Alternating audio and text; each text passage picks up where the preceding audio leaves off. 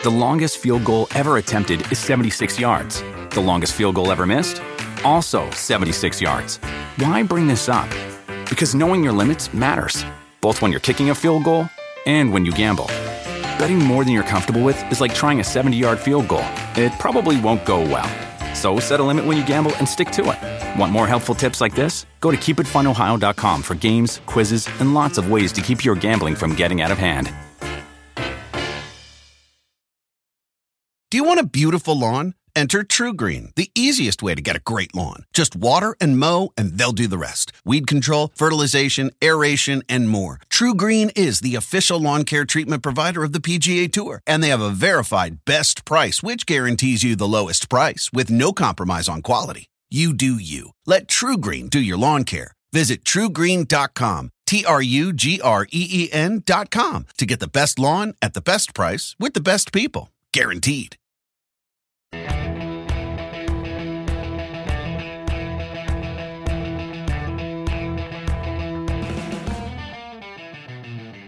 Hello, and welcome to another week of the Roto Baseball Podcast as we continue our position breakdown series in preparation for the 2019 baseball season. My name is DJ Short, and with me here is Drew Silva. We have a ton to talk about, including some stuff that went down Thursday afternoon. I think you might know what I'm talking about, Drew.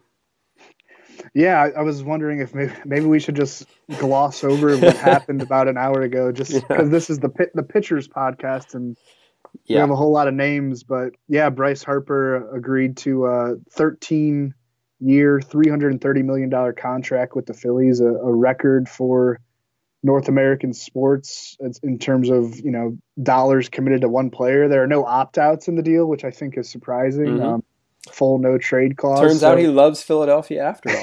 yeah, I know. It, it, it was. I guess maybe Scott Boras played us all. Yeah. Uh, just trying to eke out some some last final pennies out of the Phillies owners' pocket. And he got a lot of Philadelphia sports talk show hosts very mad. That's what I've seen in my timeline this week. But yeah, uh, it was nice of him to to give them some content. Yeah. Uh, but yeah, I mean, I I guess just a quick synopsis of how this changes his fantasy value. I mean, Citizens Bank Park is a great place for power, and I, I really like. I mean, the other options were it looked like the Giants might suddenly be emerging as maybe the the favorite, which would have and, been bad.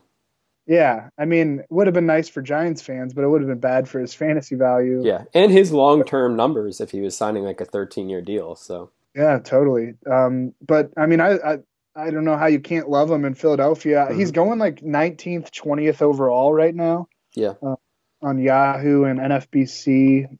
I think this bumps him up to like I don't know, maybe like the the first pick of the second round in like a 12 team draft or you know, so like 13th overall for me. Um, I, I, think he's going to put up huge power numbers in Philadelphia. We're surrounded by, you know, Jean Segura, Andrew McCutchen, Rhys Hoskins. Really good lineup. JT Realmuto, yeah.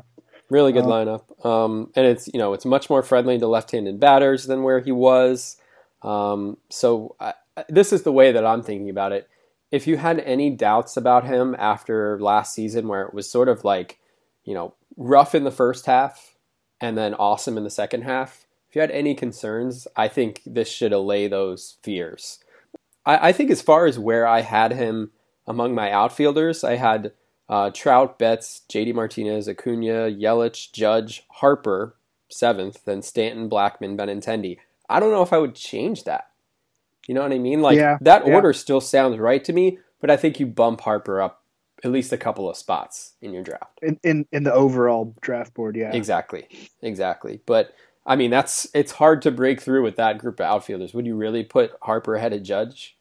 I don't know. Maybe no, probably not. I think maybe you could build in some regression for Yelich because you know I don't know if he can maintain that um, home run frequency with how many ground balls he hits. So maybe you think there's some regression there. Maybe you can stick Harper up a spot. You know, you you can talk yourself into it. But either way, uh, Harper's in a in a great situation. So uh, you should feel pretty good about him going into drafts this year. And there'll probably be some hype behind all that. So maybe he'll be a little bit trendier than he would have been otherwise. Yeah, we did a mock draft for the the the Roto World Draft Guide, the online guide last night actually on. So this is February 27th. We did it, and I'm trying to pull up where he went in that. I think he went pretty late, Harper.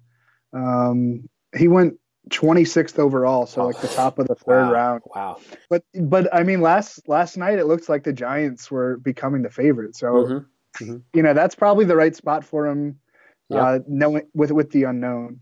Right. Yeah, I mean if he had signed with the Giants, he certainly would have fell into the 20s for me. And he probably would have fell behind, you know, Stanton Blackmon for me at the very least among outfielder rankings. So um, you know, a little bit of a swing here for Harper's value. So, um, hey, that's a that's a positive for fantasy owners. Um, so, no more small talk. We're going to get into the rankings here in a second. We've already covered first base, second base, third base, shortstop, outfield. So go back in our archives if you missed those episodes. We and did catcher. And catcher, catcher yeah. Let me leave catcher out. Yes. Um, catcher doesn't count. Sorry. we did 2 I'm positions per episode. Uh, so this week we're going to break down pitchers, like Drew said, starting pitchers and relievers. Obviously, a ton to cover. Um, but first, just a reminder the Roto-World Baseball magazine's out there. Look for it. Ronald Acuna Jr. on the cover. It's a sw- really sweet picture, so uh, pick it up if you have a chance. We also have the online version of the draft guide that's available. Ton of content in there. Head to the redesignrotoworld.com to see it for yourself. Okay, Drew, let's get started with these starting pitchers. You're already losing your voice, man. We have like. yeah, we have we have a lot to get into. So, right. um, depending on how long this goes, we're, we're going to know how much time we're going to have to cover relievers. But um, why don't you read your top 20 starters and we'll just sort right. of riff off of that. Number one, Max Scherzer. Two, Chris Sale. Three, Jacob DeGrom. Four, I have Gerrit Cole. Five, Corey Kluber. Six, Justin Verlander. Seven, Aaron Nola. Eight, Blake Snell. Nine, Luis Severino. 10, Trevor Bauer. 11, Noah Syndergaard. 12 Walker Buehler, 13 Carlos Carrasco, 14 Patrick Corbin, 15 Stephen Strasburg, 16 Jack Flaherty, 7 James Paxton, 18 Zack Greinke, 19 Mike Clevinger, 20 Madison Bumgarner. We have a lot of the same names, um, not all the same, but um, let's start at the top, um, where obviously Max Scherzer is the guy here. Um, and I'm through doubting him at this point. I think last year I was trying to talk myself into other options. I believe I had Chris Sale first. Um, but hey, going into his age 34 season, has a ton of mileage on his arm. This can't last forever, but the dude has a 2.81 ERA over the last six seasons, has thrown more than 200 innings in all of them. He's a strikeout machine, had a career high 300 last year. First NL pitcher since Clayton Kershaw in 2015 to get to 300 if healthy, you can just bank on continued excellence. And I think something we should say from the beginning is, you know, starting pitchers in general, teams are have a quick hook a lot earlier than they used to. There's the opener uh, thing going on right now with teams who are, you know, just trying to get by with the personnel that they have. So I think locking in these elite guys, the truly elite arms, early in a fantasy draft, I think matters more than ever before. Yeah, you want to get at least one, I think, and and maybe get like one from the first tier and and one from the second tier. We're on the same page with Scherzer. I mean, the age is a concern, or you know, it would be for most pitchers, but there's no sign of decline. His average fastball velocity was actually at a career high last year. 300 strikeouts, like you said, to only 150 hits allowed. That that speaks to his dominance and good situation in Nationals Park. He's in the National League, so he doesn't have to face the DH. Uh, Washington should be a very good team this year, even though Harper's not back. Scherzer's going to, you know, be the most reliable ace in baseball this year as long as there's no freak injury. Do you think there's a case for? Because I almost look at Scherzer just because of the consistency. It's almost like he's like the Mike Trout of pitchers.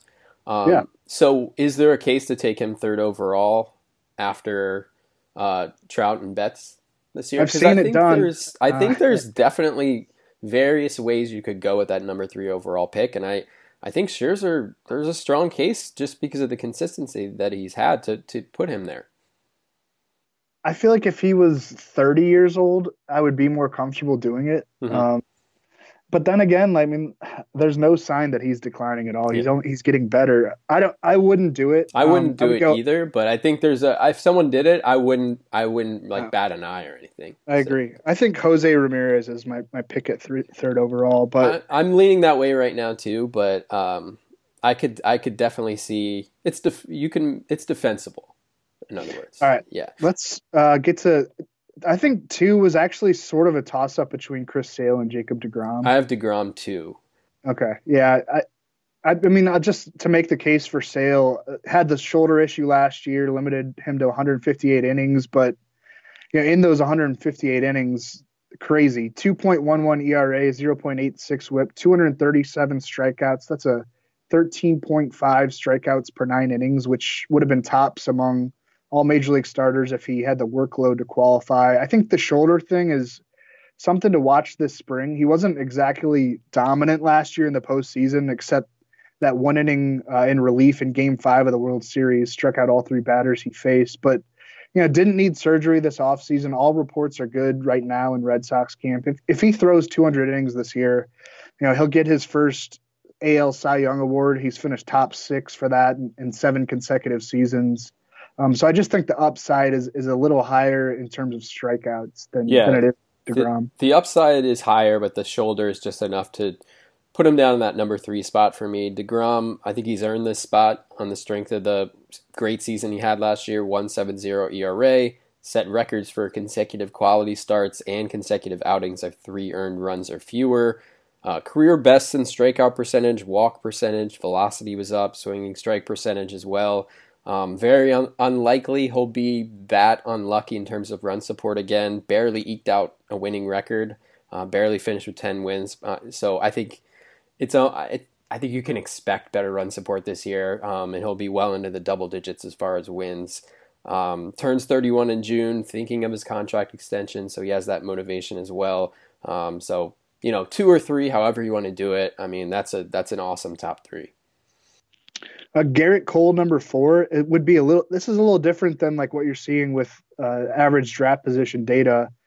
Um, I believe Verlander and then Kluber and, and Snell are all going before Cole. I have Verlander four and Cole five. So yeah, I mean Cole. I think the age helps. You know, mm-hmm. um, he's age 28.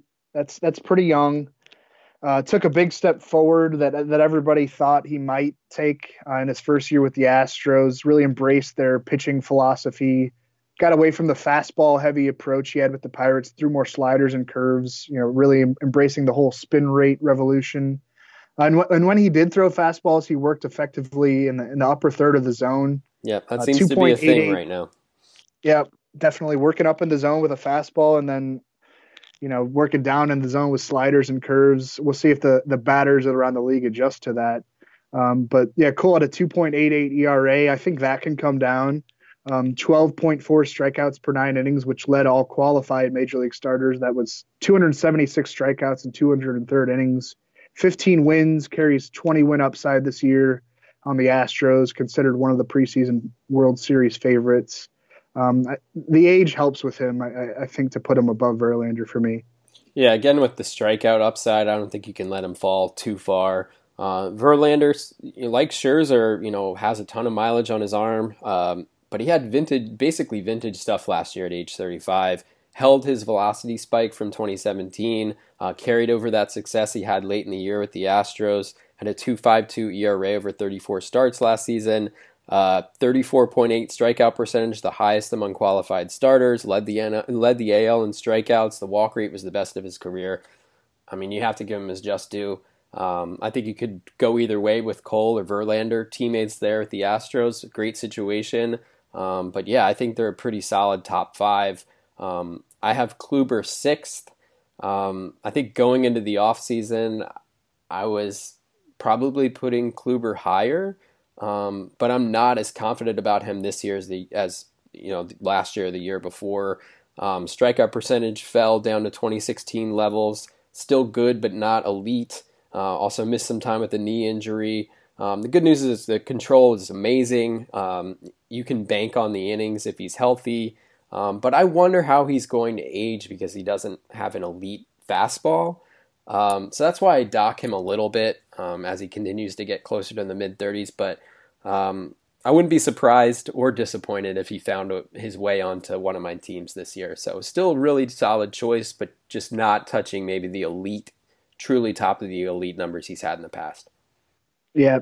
Um, yeah, the decline in I think it was a career low average fastball velocity mm-hmm. last year, and a drop in swinging strike rates on his breaking stuff too. But I still feel like he's a pretty good bet to return ace like fantasy numbers if he stays healthy. I mean, yeah, 222 strikeouts to just 34 walks and 215 innings.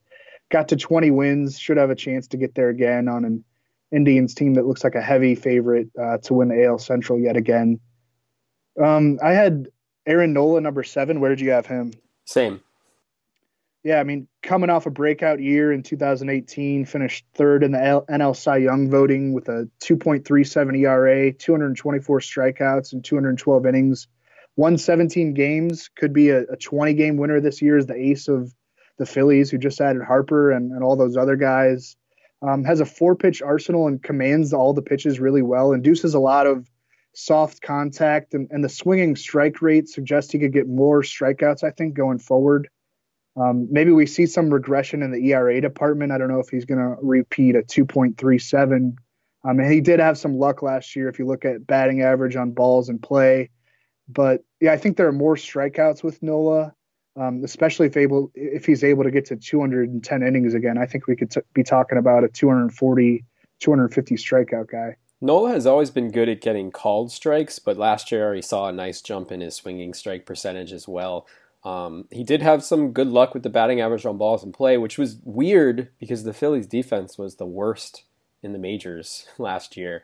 Um, even with Harper, who, you know, we heard some things over the past couple of months that part of the reason he might have been dangling out there is because his, his defense in the outfield has declined. Um, but you got to think the Phillies' defense will be better this year than it was last year. So uh, maybe that'll balance itself out. We'll see. But um, everything trending in a great direction for Nola. Ground ball rate was around 50% again, so did a good job keeping the ball on the ground and in the ballpark. In the National League, the easier league, no DH just yet. Um, like you said, improved lineup around him. Um, so I think he everything's looking good for him. I should think he should be locked in as a top 10 starter, even if he's not, you know, going to post the ridiculous strikeout numbers of a Scherzer or Verlander or Cole. Yeah, um, I Blake Snell eighth. I guess that could be seen as kind of like a diss, given that he just won the AL Cy Young Award and had a 1.89 ERA and 221 strikeouts and 180 innings. Also a 21 and five win loss record. Um, but I think the whole world is expecting some regression from him this season. He had an 88% left on base rate last year. That's just not going to happen again. Sure. Um, you also have to worry about the control, I think, still uh, nearly four walks per nine innings at the major league level in his career, though he did take a step forward in that department last season, and it helps to ex- explain a lot of the success he, he had. Um, shifted from more of a fastball changeup approach to the fastball slider curve um, that's that's become more in vogue, I'd say, than rather than the fastball changeup approach. And, and both his slider and curve rated as elite pitches. Um, did have a shoulder scare in the second half last season, and and I don't think the Rays will will let him to get to 200 innings necessarily, even if he's healthy. Um, they might go with some shorter starts or you know whatever they want to do, have an opener for him. Um, but he still should be great. Uh, he just turned 26. The arrow is definitely pointing up. There's just you know seven other pitchers I like a little better. I had Snell eighth too. Um, we're going to start to pick up the pace as we get out of this top 10 here, but ninth I had Carlos Carrasco. I think you had him 13th. I did. Okay. Carrasco, I think he's just really steady. Uh, 3.33 ERA over the past three seasons. Um, he's at 3.40 if you include 2015, so maybe doesn't have that top of the line ERA like some of the other guys here. Um, but in that four year span, he struck out 10.3 batters per nine innings, uh, nearly matched the best strikeout percentage of his career last season. The control's good. Um, I guess the only concern is maybe the elbow issue he had last year, but um, so maybe that's in the back of your mind, but at this point, he's pretty bankable if healthy. So I think he deserves to be in this top 10. Yeah, I think he's, you know, maybe the most underrated starter in baseball. Probably even underrates himself. He signed that four year, $47 million contract mm. extension in December. Um, Yeah, I mean, I really don't have anything bad to say about him. I, I think you can lock him in for an ERA in like the low threes and over 200 strikeouts. De- definitely a top 15 starter and good good chance for wins on a good Indians team. Um, maybe just maybe not like a sub three ERA like I think you might get with uh, Luis Severino or Trevor Bauer yep. or Noah Syndergaard if he can stay healthy. All guys I, I rated above him. Mm-hmm. Um, talking about Severino, you know, had a big breakout in 2017, and that that carried over into the first half of 2018. Uh, we do have to acknowledge that he was bad in the second half last yeah, year. Really a, a five six seven ERA, 1.47 WHIP over his final 14 starts. Gave up a lot of home runs. Um, I don't know what to identify as the number one thing that went wrong for him. It's easy to say fatigue, but he did actually have some good outings uh, toward the end of September maybe lost the feel for his slider a bit. Yeah, there's some ERA volatility with Severino, but the strikeouts uh, should be there. He just turned 25 years old, can be a 20 win guy as the ace of the Yankees. Yeah, what's funny is he still maintained a similar strikeout percentage and walk percentage even during that poor second half. The velocity was fine. Um, and when that slider's on, he's just dominant. But um, you didn't know what you were going to get in the second half last year. But um, you know, the ability's there, um, and he's in a great situation there as far as the offense uh, giving him support, um, and an excellent bullpen as well to lock down victories. So um, I have I have him tenth, and I feel pretty good about that. Um, I have James Paxton eleventh. Oh wow! Yeah, um, newest addition in the rotation for the Yankees. Um, had a 3.76 ERA in 28 starts with the Mariners last year, career high strikeout percentage and swinging strike percentage. Only Gerrit Cole, Max Scherzer, and Justin Verlander had a higher strikeout percentage uh, among at least among pitchers with 160 innings pitched. Obviously, the rub with Paxton is that he continues to have injury issues. Had a back injury and a forearm contusion last year, so he's yet to throw 200 innings in a season. Heck, he's never even thrown 170 innings. But um, I'm taking a bit of a, le- a leap here, but the skills are there. We know that that ace upside's yeah. there, and he's in a great situation with the Yankees, similar to what I just said with Severino. So I think this is a big year for Paxton. You saw a spike in, in home runs allowed last year with Paxton, um, which is a concern.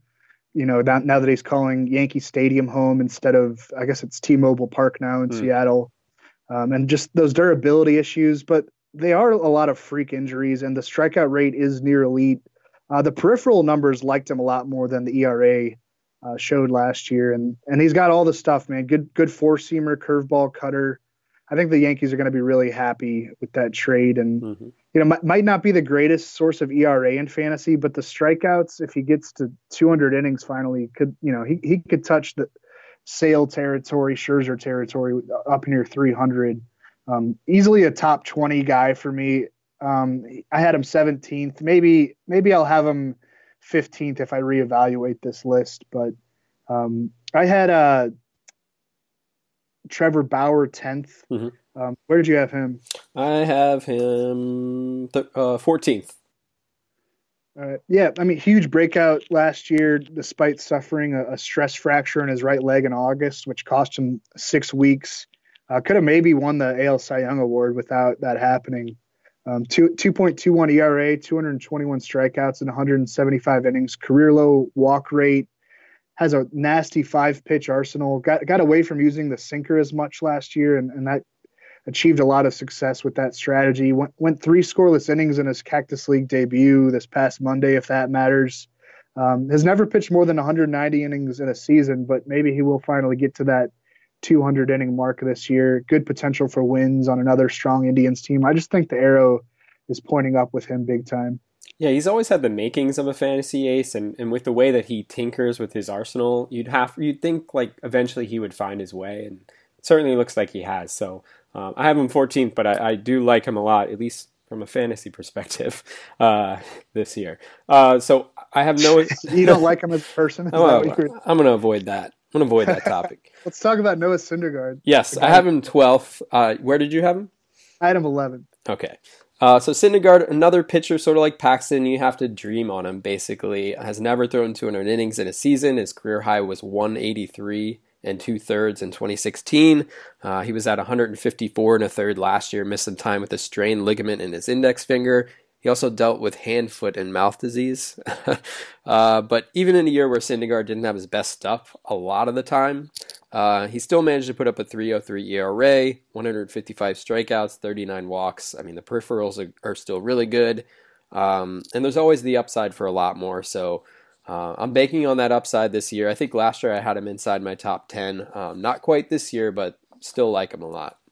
Yeah, we know, we know the potential there. Uh, if he can stay healthy and throw 180 to, to 200 innings, there's no reason he can't jump back into the top tier of fantasy starters, which is where he was uh, as what a 23 year old back in 2016. He's just 26 years old now. Um, I think it, he's a really good gamble for, for where you can get him in a draft this year. So speaking of gambles, probably one of the most popular uh, picks I've seen in drafts this year is Walker Buehler. Um, where did you have him? I had him 12th. Okay, I had him 13th. Um, just tons of upside, short term and long term. Brilliant rookie season with the Dodgers, 2.62 ERA. Uh, with 151 strikeouts, 37 walks, and 137 and a third innings. He was a machine during the second half, 2.03 ERA over his final 13 regular season starts. He has everything you want in a potential fantasy ace high octane velocity, misses bats, gets grounders, good ballpark for a pitcher. Really, what's not to like with Buehler? Um, if there's anyone who can make that leap to, you know, top five fantasy starter this year, I think it's Buehler. Yeah. And pr- probably the new ace of the Dodgers. Yeah, uh, looks that I, way. I left Kershaw off my top 20 entirely. Just too much of an unknown right now with with the shoulder soreness holding him back in Dodgers camp. Um, I'm sure that's something we'll we'll be discussing with regularity during all of our podcasts in March. Just something to watch. Um, we do more headline oriented stuff uh, next month after we get all these positional previews out of the way. Did you rank Kershaw in your top 20? I have, tw- I have Kershaw 20. Just I, it's yeah. sort of just I don't know. That's just me throwing up my hands. Um, but as of right now, I don't think I could let him fall that far because if you're thinking 20th overall starter, that might be as low as like 95 or 100 in a mixed league yeah. draft. So if you could get him there right now, maybe you would. But um, another pitcher with injury concerns, uh, Stephen Strasburg Adam 15th. I think it's just it's pretty simple to sum up Stephen Strasburg, and we'll we'll just move on. Um, if healthy, he's great. We just don't know if we can count on that. I think you have to weigh in the expectations that he's going to miss some time. But um, you know, when he was on the field last year, he was good. 156 strikeouts, just 38 walks and 130 innings last year. Uh, plenty of strikeout help, good control, uh, good situation there with the Nationals, but again, it's just all about the health with him. I have him 15th, but um, he could be higher on you know what he's able to to give you. It's just that you can't count on the innings. I mean, he's only thrown uh, 200, 200 innings once in his career, and he's been pitching for a long time now. Yeah, I had Strasburg 15th as well. I had Patrick Corbin 14th. Um, signed a big six-year, 140 million dollar contract with the Nationals back in early December. Uh, what a concept, a free agent signing in December. but uh, you know, definitely had a career year at the right time. 3.15 ERA, 246 strikeouts and 200 innings last season with the Diamondbacks. One of the nastiest sliders in baseball. Um, I guess the worry is that his fastball isn't that great. He averaged 90.8 miles per hour with the pitch last year. That has to be the lowest velocity of anyone in my top 15. Yeah, I guess when your slider is that good, it doesn't matter. Yeah, I mean, you could see some trouble coming uh, if opponents learn to lay off that. He he, yeah. he does throw it for strikes less than thirty percent of the time. Mm-hmm. Um, so you know, but but a good situation for him in Washington. Maybe he finds some velocity somehow. Good source of strikeouts. Great source of strikeouts. Um, I'm not sold that he's going to be a low three ERA guy moving forward, but uh, the strikeout upside is there, and pitching in a good park on a good team, I, I think he'll be um, you know, I think the value could be there. So I had Jameson Taillon 17th. Um, this is a guy who I think could make a splash into the top 10 this year, honestly. Um, last year was really a transformative year for him. One year after battling a cancer diagnosis, he posted a 3.20 ERA over 32 starts, um, and really became a different pitcher after adding a slider to the mix um, during the first half. Um, he was also one of those pitchers who started incorporating the high fastball more. Uh, he had a 2.71 ERA where his final 22 starts, nearly a strikeout per inning with excellent control. Um, there's fantasy ace ability here. Yeah, he has the repertoire to generate a lot more strikeouts moving forward. I think you know, good high 90s fastball that he can throw up in the zone, curveballs and sliders that can miss bats. Has always had really good command. Uh, PNC Park in Pittsburgh is a friendly environment for pitchers. It's all there for him at, at age 27. I had him 21st, um, okay. so just right outside my top 20. Uh, going back to I had Jack Flaherty at 16th. Was he in your top 20? He wasn't in my top 20, but I have him at 21, so close. Yeah. Um, so yeah, new new face here uh, inside the top 20. He was tremendous as a 22 year old rookie last season, a 3.34 ERA, 182 strikeouts in 151 innings, a solid mid 90s fastball, really good slider. His curveball needs improvement. Um, and the walk rate needs to come down so that he can work later into games. Did have a problem with that last year, but you know, given the age, those are both things that I think we can reasonably expect will improve. Uh, Busch Stadium, St. Louis plays very pitcher friendly. Should be a good source of wins on a pretty strong all around Cardinals team. I, I, think we do see him work later into games this year at age 23. Um, maybe gets to the 200 inning plateau, and, and there will be a lot of strikeouts there and a pretty good ERA and a lot of wins. I had Zack Greinke 18th, even though I wasn't particularly too, thrilled with it. Um, he isn't throwing very hard these days, but it just doesn't really seem to matter. Uh, still delivered a 3.21 ERA in, th- in 33 starts last year, 199 strikeouts, 43 walks. So still getting plenty of strikeouts, showing excellent control and command. The Diamondbacks are going to be bad this year, but at least there's that humidor in Chase Field. I think Greinke will be fine as a number two starter on a fantasy squad. And there's always the chance the Diamondbacks trade him to a better fantasy situation. So um, you know, maybe not as exciting as he used to be in the past, but I still think someone you can rely on. Yeah, 1.9 walks per nine innings uh, last year from Greinke, which is crazy. Generates a lot of weak contact, three good off speed pitches, still gets you some strikeouts, even though that's in decline. Um, just a really solid starter to lock in, I think, amid, amid the waves of more high upside gambles. Mm-hmm. Um, yeah, I, I like Greinke a lot. I'll probably wind up with him in a lot of drafts just um, for the certainty that he he, he provides you. Um, so, yeah, I, I just want to add in here my my nineteenth uh, pick here was Mike Clevinger. Where did you have him? Yep, I had ni- him nineteenth okay. as well. The more I was looking into Clevinger when I was doing my research for this, the more I liked him. yeah. um, and the more I'm probably going to draft him this year. Uh, that's all I got for him right now. But I mean, just really nice growth across the board last year, and I think he could even get better yeah, de- definitely gets overshadowed by his fellow rotation. I think that's mates. it. Yeah.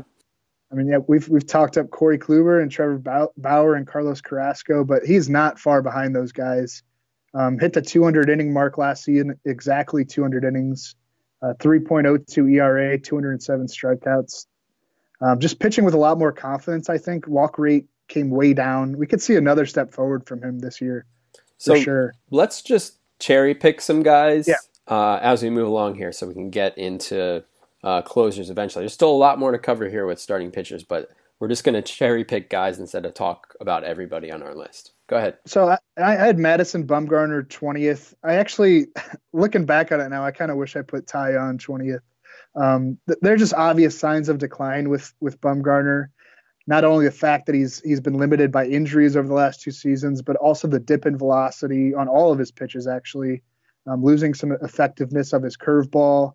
All those innings earlier in his career, maybe finally catching up. He is just 29 years old somehow. Yeah, that's um, crazy.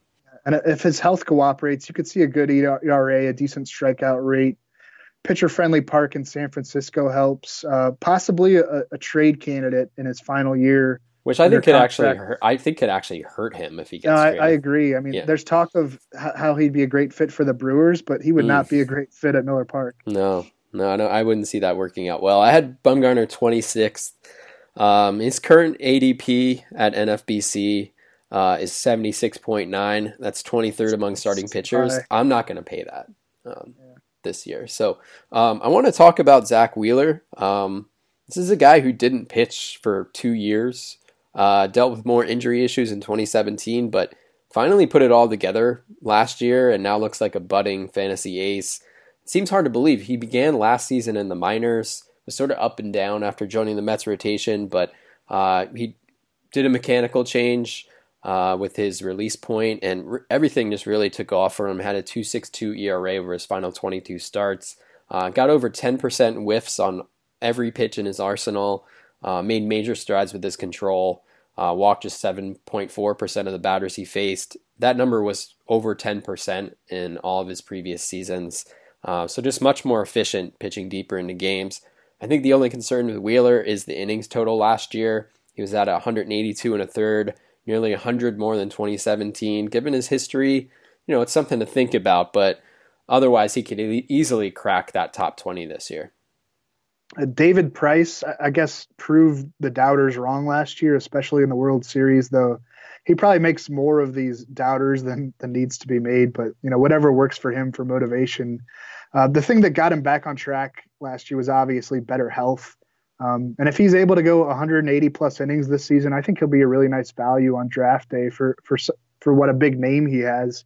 Um, a strikeout per inning, even as he loses some velocity at age 33. Hopefully, an ERA around 3.50 or so, maybe a, a tad under if he's going really well.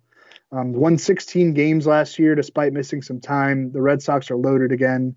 I think he's actually kind of a sneaky good draft day value for for how popular of a of a figure he is. Uh, another trendy name this year in drafts, uh, German Marquez. Um, yep. Amazing second half last year, which basically put him on a, on the map um, on the national scale. Two six one ERA. Uh, with 124 strikeouts and just 20 walks in 93 innings after the All Star break. Um, finished with 230 strikeouts in 196 innings. Basically, the best uh, season by Rockies pitcher since Ubaldo Jimenez uh, in 2010 when, when he had a 2.88 ERA. That feels like another lifetime uh, when that occurred. But uh, Marquez is one of those guys who switched things up with his pitch mix, uh, fewer fastballs, increased reliance on his, on his slider and curveball. Um, and it definitely worked out for him. Uh, still, you, you look at the 4.74 ERA at Coors compared to the 2.95 ERA on the road. Um, very hard to replicate that over a full season, but um, the skills are definitely there. Um, I had him 24th, um, you know, so maybe he could be your second or third starter in a mixed league, and uh, with those skills, I think it's worth taking a shot. Miles Mikolas is right inside my top 25. Uh, probably the best free agent signing of last offseason. Came back from Japan and posted an 18 and 4 record and 2.83 ERA and 32 starts for the Cardinals. Uh, they just re-upped with him on a four-year, $68 million extension. He would have been eligible for free agency next winter, now locked in through 2023. The Cardinals clearly think he can be the same, you know, sub three ERA guy moving forward. I, I think we're going to see more strikeouts this season. Had 146 Ks in 202 third innings last year. Not not great for fantasy purposes, but I think I think we'll see more this year. He has a five pitch arsenal, really good control of all those pitches uh, just 29 walks and 32 starts last year. One thing that jumps out when you watch Mikolas pitch is how athletic he is. I think if he wants to miss more bats, he can do it. Hmm. He's always working ahead of hitters uh, with with that great control. We've talked about Busch Stadium being a comfortable place to pitch. I'm, I'm very high on him this year. So, what other guys on your list do you think could be like breakout guys this year? Luis Castillo uh, would be one with the Reds. I think we were all pretty high on him last spring. Yeah. Uh, c- coming off a, a, really strong rookie year in 2017. He was definitely a disappointment out of the gate in 2018. Finished the first half with a 5.58 ERA, but figured something out down the stretch. Had a 2.44 ERA and 69 strikeouts over his final 66 innings. Uh, 26 years old now, could be ready for for prime time. Great American Ballpark in Cincinnati is a tough place for pitchers, but I think he has the goods to combat it. A high 90s fastball, high 80s changeup with a good slider. And, and the poor overall numbers last year, I think, will, will make him a pretty good value on draft day. Uh, he's going 138th overall right now in the average Yahoo draft. That's behind Jay Happ and Chris Archer, and I'd rather rather have Castillo than than either of those two.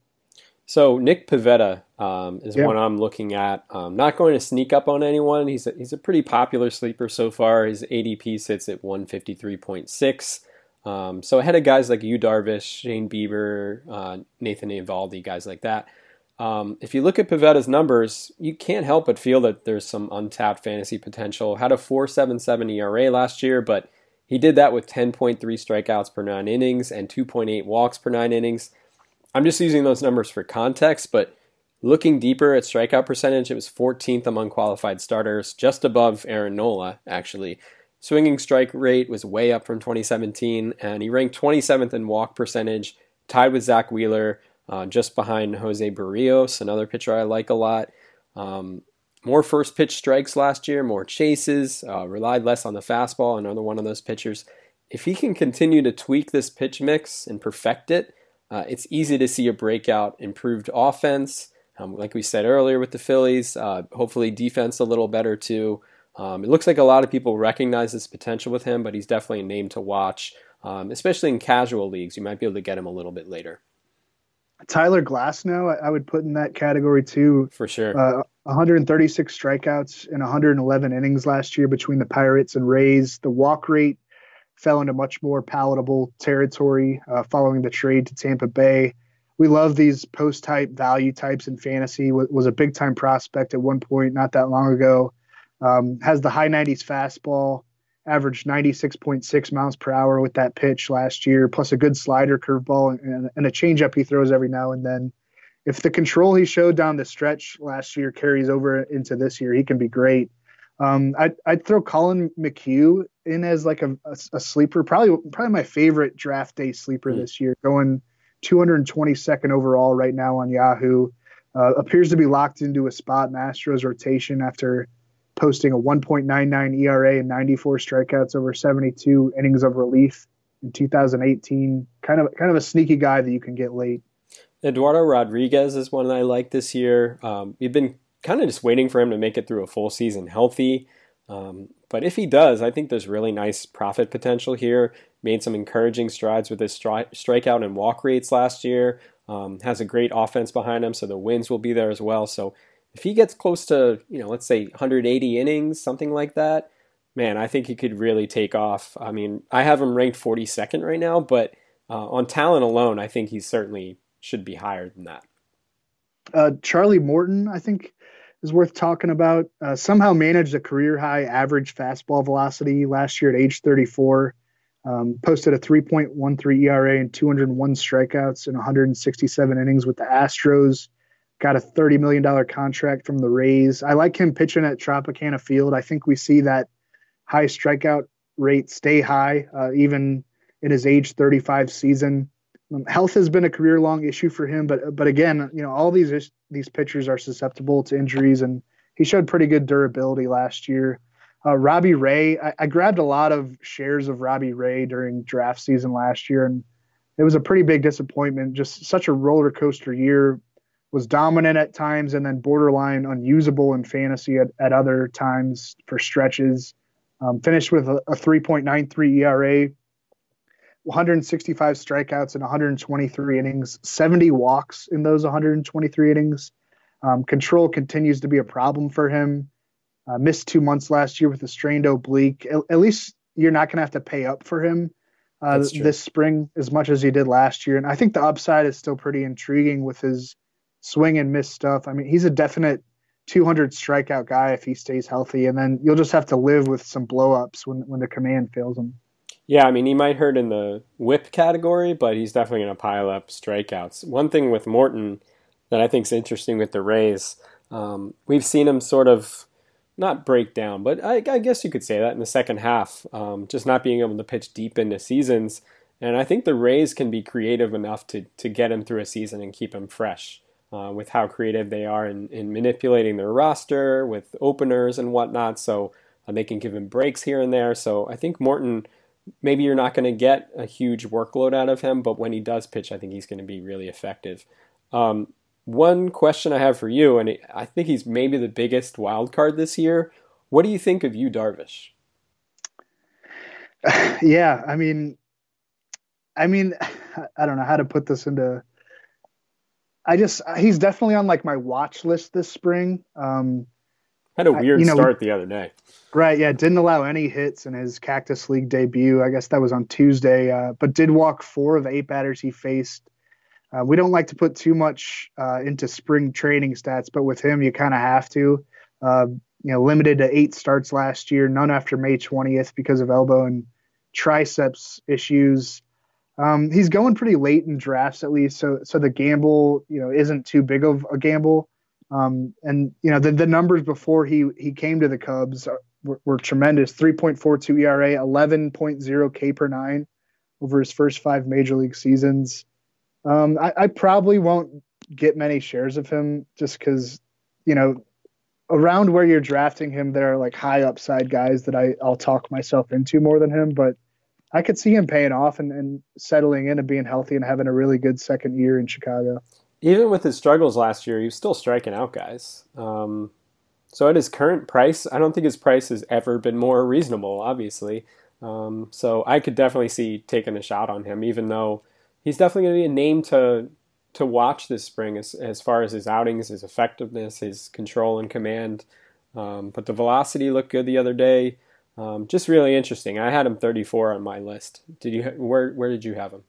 Uh, I didn't really rank him. I didn't really rank past the top 25. I've already started ranking for our staff rankings. Yeah, so this is all subject to change. I am 34. Um, so with the Kershaw situation, there's an opening here in the Dodgers rotation for Ross Stripling um, and maybe yep. maybe Julio Urias. So both of those guys obviously worth paying attention to.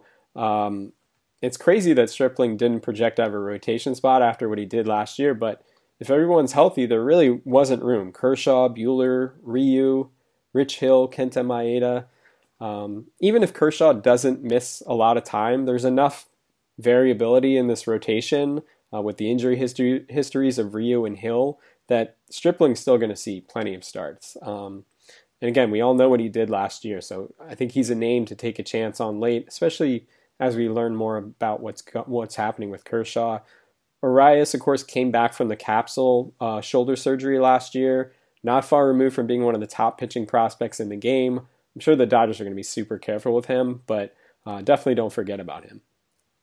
Uh, touching on some of the other Cubs starters, I'm going to avoid Jon Lester entirely. Yeah. Um, I could see people buying into his 3.32 ERA and 18 wins last year as some sort of like late career renaissance. But you look at the left on base percentage, 80%, uh, the fact that his K per nine fell from 9.0 to 7.4, he's just obviously declining.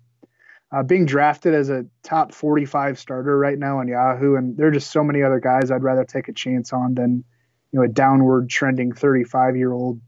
And then Cole Hamels, uh, you know, seemed done for last year or, or in 2017 actually, and, and, and in, in the first half of the 2018 season, but uh, turned it on following that late July trade from the Rangers to the Cubs. Had a 2.36 ERA, 74 strikeouts, over 76 innings with Chicago. I don't I don't think that sort of pr- production is nearly sustainable for him at this point in his career. He's 35 years old, but I like him more than Lester as at least like an innings eater with a good potential for wins and the strikeouts. I think he should he should still get you around one strikeout per inning. He's going 150 151st overall right now on Yahoo, which isn't too bad. I think if you look at the average draft position data, a lot of the busts are potentially obvious. Kershaw, Bumgarner, Jon Lester, um, one we haven't talked about yet, Kyle Freeland. Um, yep. 285 ERA last year, but again, Coors Field factor. And Freeland, you know, as opposed to Marquez, he doesn't miss a lot of bats. I mean, and that's problematic for me. Um, I can see that ERA coming up for sure, maybe even settling okay. in like the high threes or the low fours. So I agree with you. Yeah. So I he's just he, not he, someone he had invest he had, in. He had a 2.40 ERA at Coors Field last year. It's just not going to happen again. Yeah. Um, Nathan Eovaldi, I, I, think, is worth touching on. Mm-hmm. You know, fresh on the mind is how dominant he was in the playoffs last year uh, for the Red Sox. 1.61 ERA in 22 and a third postseason innings. Re-signed with Boston for four years, 68 million dollars. Um, I think I, I kind of like him. You know, like maybe finally ready to to live up to those early career expectations. He's 29 years old, has been around a while, but you know, on the the right side of 30. Um, went from being a fastball slider guy with the Dodgers and Marlins and Yankees to being a, a four pitch guy last year with the Rays and Red Sox. I, am a believer here. I think, um, you know, even despite his his great showing on on the big stage last October, he's going 172nd overall in the average Yahoo draft. Obviously, the big concern is durability. He's never thrown 200 innings in a season. Came close once, but that was back in 2014. Um, but there's nothing really preventing him from doing that this year, at, at, least where we stand in the early spring with with him being healthy. A couple other sort of mid to late round guys I like Andrew Heaney with the Angels. Uh, had a really solid first full season back from Tommy John surgery. The strikeouts were well above anything we'd seen in the past from him. Uh, continued to show good control. Finished with a 4.15 ERA, but I could see, I really see that uh, dropping this year. Uh, Joe Musgrove, I think we both like him quite a bit. Mm-hmm. Uh, he was mostly as advertised in his first season with the Pirates. We knew about the excellent control. He showed that last year. Had 1.7, uh, 1.79 walks per nine innings through a ton of first pitch strikes. Um, so I think there's a lot to like with him. Um, he's another one of those guys that, you know, with this slight tweak in pitch mix or distribution of pitches, um, could really take things to the next level. So he's someone to watch who you can get late. Uh, Yusei Kikuchi uh, got our first look at him. Did I say that right? You say I think Kikuchi. so. Yeah, I think so. You say Kikuchi, I say draft him. I mean, I liked what we saw from him in his in his Cactus League debut on Monday. Um, was an ace in Japan. Uh, you look at the 2017 numbers, especially 1.97 ERA, 217 strikeouts, and 180 innings. I guess the Mariners are probably going to baby him a bit in the first so. year of. Uh, I guess it could be a seven-year, 106 million dollar deal, only 56 million guaranteed. Um, but um, they're talking about him making 30 starts, and, and 30 start, starts is like a workhorse these days. Um, some of them could be of the three or four inning variety. I don't know. We'll, we'll see how that plays out. I, th- I think the stuff is there for him to be a, a, very successful major league starter. And Seattle is one of the more pitcher friendly environments of baseball. He's going 176th overall right now on Yahoo. I think it's worth a dart throw there. Um, I wanted to touch on Alex Reyes um, real quick. Made, just one start last year after returning from Tommy John surgery uh, then landed back on the disabled list with a torn lat muscle. Obviously, you know, injuries piling up for him. Just 50 total major league innings now at age 24. Uh, but in those 50 innings, we've we've seen glimpses of what made him one of the top pitching prospects in baseball. At one point, a 1.44 ERA, 54 strikeouts. Carlos Martinez is having shoulder problems again in Cardinals camp, so there's an open rotation spot. Uh, Reyes is probably going to have a workload limit of some kind if he does earn that spot, but He's going 195th overall right now. Uh, can definitely return value even if he, he gets just you know 120 to 130 innings or so. Um, the risk is he gets hurt again or, or, someone beats him out in the rotation race and he, he winds up in pitching in relief. Uh, but that opens up the possibility that he takes over as the Cardinals closer. Um, so I think definitely an intriguing guy to, to take in the later rounds. I think we were going to talk about Josh James in this episode, but unfortunately he's hurt right now, so he's not going to start the year in the Astros rotation. But uh, I think other young names to watch uh, Jesus Luzardo with the A's. Uh, not going to make the opening day roster, most likely, but I think he might be the most valuable rookie fantasy starter this year potentially. Maybe he comes up a few weeks into the season, and he might be the yeah, A's, I, I, agree. He might be the A's best starter from day one as soon as he comes yeah. up too uh, which is a sort of low bar, I guess, but um, he's really exciting. Forrest Whitley with the Astros, we might see him at some point this year. Made just eight starts in the minors last year. Had a drug violation and an oblique injury, but definitely someone to watch. Um, the Braves have a bunch of young arms. Uh, Touki Toussaint, uh, Mike Soroka, who's dealing with more shoulder issues right now, but if he can get over that, we know the potential's there. Uh, the Brewers have two interesting young arms Corbin Burnes, Brandon Woodruff. Woodruff mostly pitched out of the bullpen last year, but he's capable of some exciting things uh, if he gets the opportunity. Uh, Brent Honeywell with the Rays coming back from Tommy John surgery, um, but was considered one of the top pitching prospects in baseball prior to the injury. Um, so definitely some guys to pay attention to are going to make an impact this year. I'm, I'm a bit surprised Joey Lucchesi isn't getting more yeah. love. Uh, had some rough patches in the second half last year, missed some time with a hip injury, but 145 strikeouts over his first 130 major league innings as a rookie, uh, 4.08 ERA. 25 uh, year old left hander with good stuff, making half his starts in Petco Park for a Padres team that added Manny Machado and should improve as the year goes along and their prospects begin to arrive. He's going 212th overall on Yahoo. I think that's a really good value. And then speaking of Padres prospects, uh, look out for Chris Paddack. Yeah. Yeah, he, he looked dominant in his Cactus League debut earlier this week. Struck out four of the eight batters he faced over two scoreless innings, a 1.82 ERA, and 230 strikeouts in 177 minor league innings. Hasn't pitched above Double A yet, um, but I mean the, the Padres coaches and, and you know and management have talked him up like he's going to be here this summer. Um, so look out for him. Yeah, I'd love he'll definitely be like a, a, waiver wire gold. He, he just looks ready to go, like ready to be a major leaguer. All right, let's move on to relievers. yeah, cool? we have to at some okay. point. I, we could we could talk about fifty more guys. But... um, okay, I'm going to read off my my top fifteen, and then we'll. Um, you know, we'll spend some time on some of these guys, but I think eventually it becomes a crapshoot. But we'll still mention some some of our favorite sleepers after the top 15 as well. I, I so. will say that, like with with a lot of the lower tier relievers, we're going to touch on them in our podcast in March as you know That's those de- those depth charts clear up. So. Yeah. So number one for me, Edwin Diaz. Number two, Kenley Jansen. Number three, Blake Treinen. Number four, Roberto Osuna. Number five, Aroldis Chapman. Number six, Felipe Vasquez. Seven, Craig Kimbrel. Somebody sign him, please. Uh, eight, Brad Hand. Nine, Jose Leclerc. Ten, David Robertson. Eleven, Corey Knebel. 12 Sean, Sean Doolittle, 13 Raisel Iglesias, 14 Kirby Yates, 15 well, actually put a different person 15. 15 I have Alex Colome. Wow. All right. We I mean we have some dif- different names towards the bottom. I didn't have time to move up David Robertson with with the Harper News. Uh, but th- that might affect him. Yeah, I mean Edwin Diaz I think pretty clear number number 1 at closer. Uh, led all major leaguers in saves last year with 57, which was a, a, new Mariners franchise record. Now pitching for the the Mets, dominant stuff. 196 ERA, 0.79 WHIP, 124 strikeouts and 73 innings last year. I think the Mets should be pretty good. Uh, definitely pitching behind a better rotation than he had in Seattle. Mm-hmm. I don't know how that translates to his you know amount of save chances. You probably can't qualify that, but uh, should should be a lot of you know chances for him there, and it, I think it usually does feel more comfortable having a closer uh, behind a good pitching staff, a good rotation. Yeah, I mean the strikeouts will be ridiculous. Um, the control was much improved last year, but you know relievers can be fickle, so you never know what you're going to get. But he he did so well last year that I think he has to be number one. Um, I had Jansen too, even though he wasn't as dominant last year as we've seen in the past. Got off to a rough start.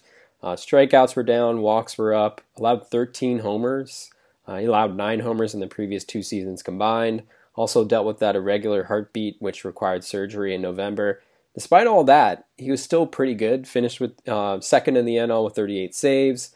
Um, the saves should continue to be there with the Dodgers team, who should be a contender again. Even if Jansen doesn't touch his elite stats of the past, he's still a safe fantasy closer. I, I mean, he has that he has that floor of a top five closer with maybe a little bit more. Yeah, d- dropped 25 pounds this winter, uh, and you can see it in the pictures that I've seen from Dodgers camp. Um, just you know, set up for success as the closer on a, a Dodgers team that has made back-to-back World Series, and for how you know weird his year was last year, he was like you said, still pretty good. I had Blake Treinen number 2 mm-hmm. um, you know, ridiculous 0.78 ERA in, in 80 innings last year, also 100 strikeouts. Um, I, I think, you know, there's probably some regression coming, uh, certainly in the ERA department. Yeah. He had a 230 batting average on balls in play last year, had some luck with the fly ball to home run rate, uh, but his sinker is among the best pitches in baseball. Um, velocity was at a career high last year. Should be really good for your ERA and WHIP, even if they do come up a bit. Maybe a hundred strikeout guy again or close to it. I think the A's as a team could kind of go either way this year, but should be plenty of, of save opportunities for him regardless. Yeah, I don't think there's anything fluky here, even though nobody would recently expect him to repeat uh, 0.78 ERA. Um, so where did you have Chapman? I had Chapman fourth. Same. Um, okay. Miss, I mean, miss. Yeah, go ahead.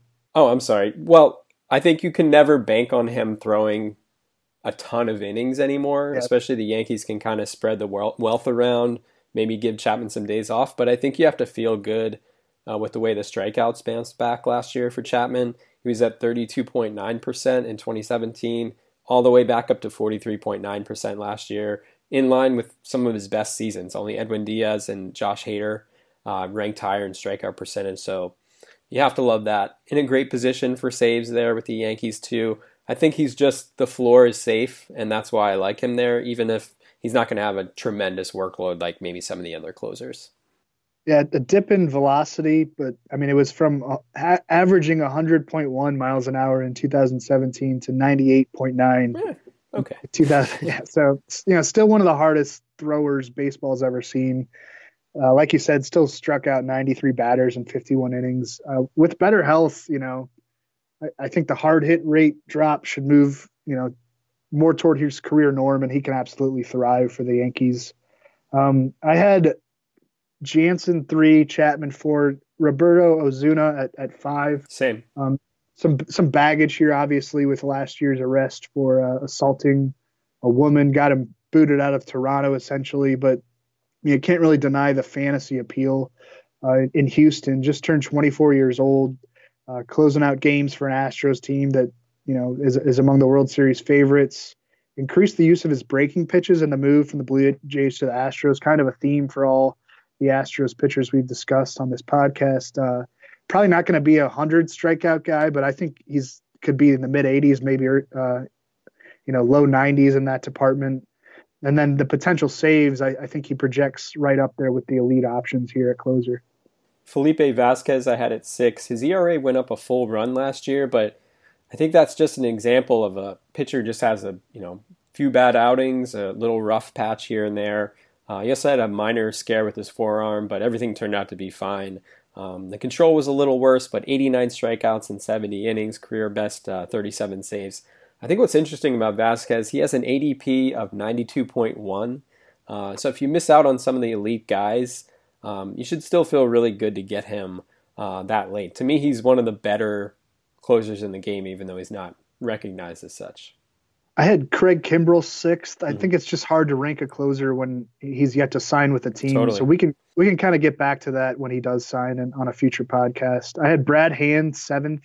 Um, 106 strikeouts and 72 innings last year between the Padres and Indians. Uh, was especially dominant following following the trade to Cleveland. Um, the Indians should run away with that division again. Hand has posted 100 plus strikeouts in each of the last three seasons, averaging a 2.62 ERA over that span. Could easily return top five closer value, I think, in fantasy, and you don't have to pay up quite as much as as you do with some of the other options we've discussed. Where did you have Vazquez? I had him eighth. Okay. So, right so I think this is where it gets a lot more shaky yeah. right now. I had Jose Leclerc ninth. He had a great growth year last year, but control's been an issue for him in the past. The Rangers kind of look like a rebuilding team, so I think the risk with Leclerc is that he could be traded somewhere and end up being a setup man. So yeah. you've been counting on Leclerc as your top guy, he ends up getting traded. So there's definitely risk with Leclerc. Where did you have him? I had him 13th. Okay. Um, yeah, I, am I'm, I'm with you that I think he's a, a, strong trade candidate. He was awesome last year. Uh, you know, one five six ERA, a bunch of strikeouts. But yeah, the Rangers did field calls for him this winter. It wouldn't be su- surprising to me if he's like a June trade guy. So I had David Robertson 10th, but um, I think that's that's projecting the Phillies to be a really good team. Um, you know, Robertson has the track record, 137 career saves. Uh, he's still plenty effective, 3.23 ERA in 69 appearances last season. But we know Gabe Kapler used a ton of pitchers for save chances last year. There's alternatives yeah. there. There's Seranthony Dominguez, Juan Nicasio, Hector Neris, guys like that. Um, heck, maybe even the Phillies signed Kimbrel now. So um, as of now, I think Robertson's the top guy, but this could really go any number of directions. I had Kirby Yates tenth. I, I, think he's a lot less of a threat to be traded this year now that the Padres, you know, spent three hundred million dollars on Manny Machado. Um, he's under control through 2020. Um, I, I, had him 12th before the the Padres signed Machado, uh, but you know, 2.14 ERA, 90 strikeouts to just 17 walks in 63 innings last year. Had 12 saves and 13 chances after the Padres traded Brad Hand to the Indians. I had Sean Doolittle ninth. Um, okay. You know, has dealt with injuries each of the last four seasons. Uh, missed large chunks of time last year due to inflammation in his toe. It also had a stress reaction in his left foot, but when healthy, he was great.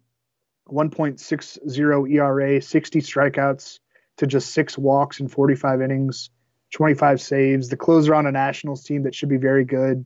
a great top three in their rotation.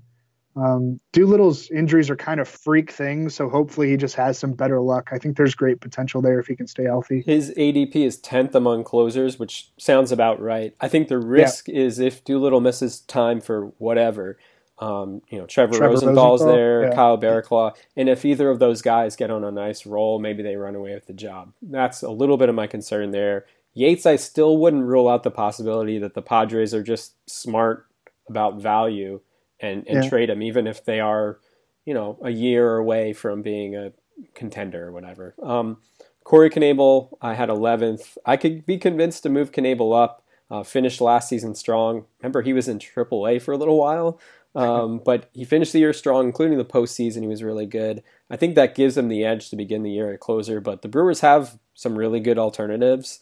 Um, but mm-hmm. what's interesting about Knebel, his ADP right now is 147.3 which sounds incredibly low for what he's capable of providing. So you could even wait a little while for him, even though I have him 11th. Uh, Knebel, 214 strikeouts, uh, over 131 innings in the last two seasons. Um, yeah, I mean the problem with him is you have Josh Hader and Jeremy Jeffress looking over his shoulder, and mm-hmm. you know the Brewers have a, some other good young arms who could profile as as late inning relievers. Sure. Yep. Um, I had Raisel Iglesias uh, 11th the Reds are, you know, talking again about using him earlier in games, perhaps for multiple innings at a time. But I feel like it's something they say a lot of teams say every spring, and then uh, they sort of settle into more traditional strategy, more traditional roles. The there only reason, manager. The, the only reason I believe it, partially, maybe could happen. Derek Johnson, the new pitching coach, was yeah. the pitching coach with the Brewers last season. So I wonder if that's part of his new philosophy that he's bringing to the Reds. I'd say more more often than not, Iglesias will be the guy, but the risk of him maybe losing a handful of save chances uh, bumps him outside my top ten. Yeah. Um, Wade Davis, I had 12th, uh, led all National League relievers in saves last year with 43, and you know, the Rockies should be competitive again in 2019. I think the nice thing with him is you don't have to worry about uh, Bud Black you know, using different pitchers in the ninth inning. Mm-hmm. I'm more, more of a traditional guy. Probably going to hurt you in the ERA department, you know, Coors Field and all, but I think pretty good source of strikeouts and, and definitely a big saves total if he stays healthy. I had Alex Colome 15th. Um, I definitely Kelvin Herrera is a threat if he's healthy, but Colome has the track record in the, in the closer role. Got back some strikeouts last year between the Rays and the White Sox after he had kind of a dip in that area in 2017. The risk with Colome is, of course, the White Sox are rebuilding. So very but, but likely they have all of they have all of Machado's family. That's all they need. Um, so I think it's a pretty good likelihood that Colome is traded at some point and will end up being a setup man. So a lot of the same kind of stuff that we're running into. Ken Giles, I had 14th. Um, had a rough ERA last year between the Astros and Blue Jays, but a 53 to seven strikeout to walk ratio. He represents kind of like uh, the top of the third tier for me. Um, was per- was perfect last year in save opportunities, not so perfect in non-save opportunities. I don't know what that means. Uh, it just means that he's an inconsistent pitcher. Uh, but the, the, arm talent is certainly there. 28 years old, high 90s fastball, good slider that he can throw for strikes. Um, Toronto will not be very good this year, but I think Giles should be locked into the ninth inning role, even if there are some missteps. And, and you can't say that for everybody that is around him um, on the draft board. So as we get further down the board here, there's a lot of uncertainty um, with these teams. You know, Red Sox, Diamondbacks, Rays, Marlins. Um, but for me, I mean, the Twins, I guess, are another one. But I really like Trevor May. Um, I think he has a chance to be a fantastic value. His average draft position is 269.7 right now. Um, but he had a 3.20 ERA with 36 strikeouts and five walks in 25 and a third innings in his return from Tommy John surgery last year. Just checks all the boxes that you want in a closer: velocity, missing bats. Assuming he gets the job, and there's no guarantee, but I think he could be a really nice value uh, this year. Someone who could crack into that sort of top 15, maybe even top 10 area with a Twins team that I think a lot of people are underrating. I really like Pedro Strop. Um, I'm with you. Yeah. Yeah. I mean, I'm, I'm gonna. I think he's just super underrated in fantasy for his situation.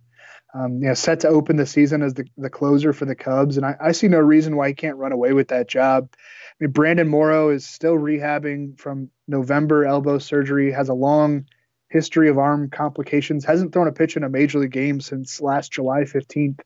Um, Strop, meanwhile, posted a, a 2.26 ERA over 60 appearances last season.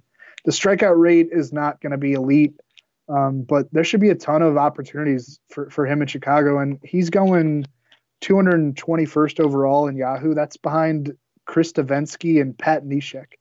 Um, I mean, he's, he's like the, the 60th closer off the board. Yeah. I mean, I don't trust Morrow to come back and, one, be able to stay healthy. Uh, obviously, given his his track record, and we don't know how effective he's going to be either. Um, Strop was good last year. I think he's a great pick late. Uh, Will Smith is someone I think people are underrating as well. Um, put up some really good numbers uh, last year, so I think maybe ideally he'd be in a different role, but I think he's the best option the Giants have right now. Uh, so assuming he keeps the closer role, I, I really like him a lot. Hunter Strickland, I think, is worth you know, the new closer for the Mariners, most likely worth grabbing real late. You know, you can probably get him in the, in the final round of a draft. Um, the Cardinals situation, I don't really know what to make yeah, of I was going to ask you about that because yeah, I'm I mean, super it, confused. well, I yeah, I mean, I am too. I, I think Carlos Martinez is a, is a sleeper there.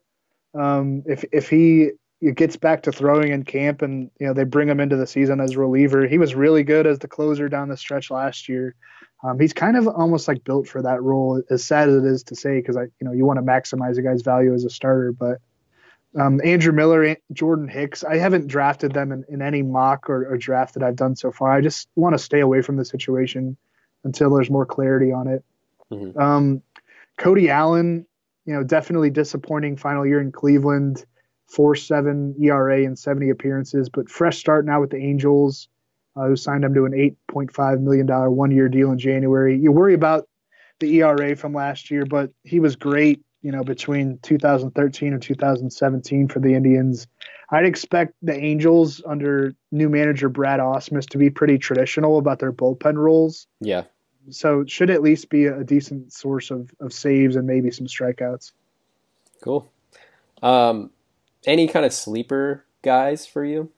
I love Jose Alvarado as a pitcher. Okay. Um, but you know, if we knew he'd be locked into the to the ninth inning role for the Rays, he'd be a lot higher on my list. But you know, we just don't know what they're going to do with the opener and the mix and match approach to later innings that goes on in Tampa Bay. It's just hard to project what his fantasy output will be. I think Diego Castillo, another guy in the Rays bullpen, is is worth stashing if you're in a deeper league.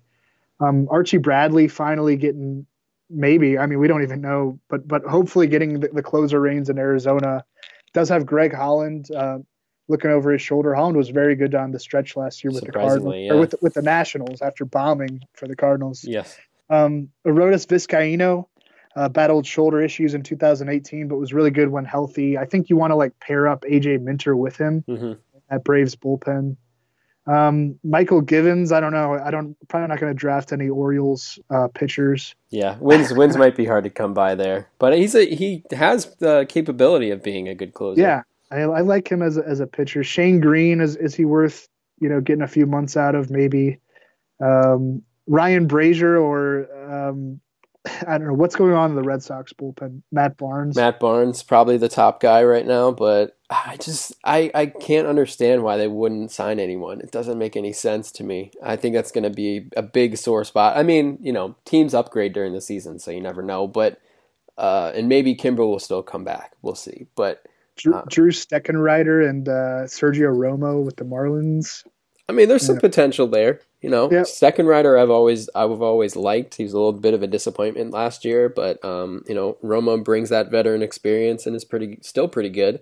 Um, I, I said his name earlier, but Trevor Rosenthal with the Nationals. That's someone I'm watching really closely, uh, just because of the injury history with Doolittle. I think Rosenthal could be a really nice pickup for the Nationals, and he, um, he hit a, a hundred in his Grapefruit League debut, and then told reporters like I did not mean to do that. I was trying to ease into the spring, so he's he's got it back. That's good. That's good. Um, so that's all I got. Yeah, these closer situations we'll just have to hit on more as we approach opening day. Um, so so keep listening to the podcast if you're still listening after what an hour and twenty minutes. yeah. Another one of our long episodes, but this completes our position breakdown series. So we'll be back next week and we'll shift into spring training storylines, all the latest news, injuries, position battles, closer battles, um, break down some mock drafts, actual drafts, ton more. So stay tuned for all that as we get ready for the season ahead. If you like what you're hearing with this show, make sure to subscribe wherever you get your podcasts. So whether it's Apple Podcasts, Stitcher, Spotify, etc. And also rate and review if you don't mind. We would really appreciate it. Follow us on Twitter if you don't already. I'm at DJ Short. Drew's at Drew Silv. And we'll see you next week. The longest field goal ever attempted is 76 yards. The longest field goal ever missed? also 76 yards. Why bring this up? Because knowing your limits matters, both when you're kicking a field goal and when you gamble. Betting more than you're comfortable with is like trying a 70 yard field goal, it probably won't go well. So set a limit when you gamble and stick to it. Want more helpful tips like this? Go to keepitfunohio.com for games, quizzes, and lots of ways to keep your gambling from getting out of hand. With the Wells Fargo Active Cash Credit Card, you can earn unlimited 2% cash rewards on purchases you want and purchases you need. That means you earn 2% cash rewards on what you want, like season tickets to watch your favorite team, and 2% cash rewards on what you need, like paying for parking. That's the beauty of the Active Cash Credit Card. It's ready when you are with unlimited 2% cash rewards. The Wells Fargo Active Cash Credit Card. That's real life ready. Terms apply. Learn more at wellsfargo.com slash activecash.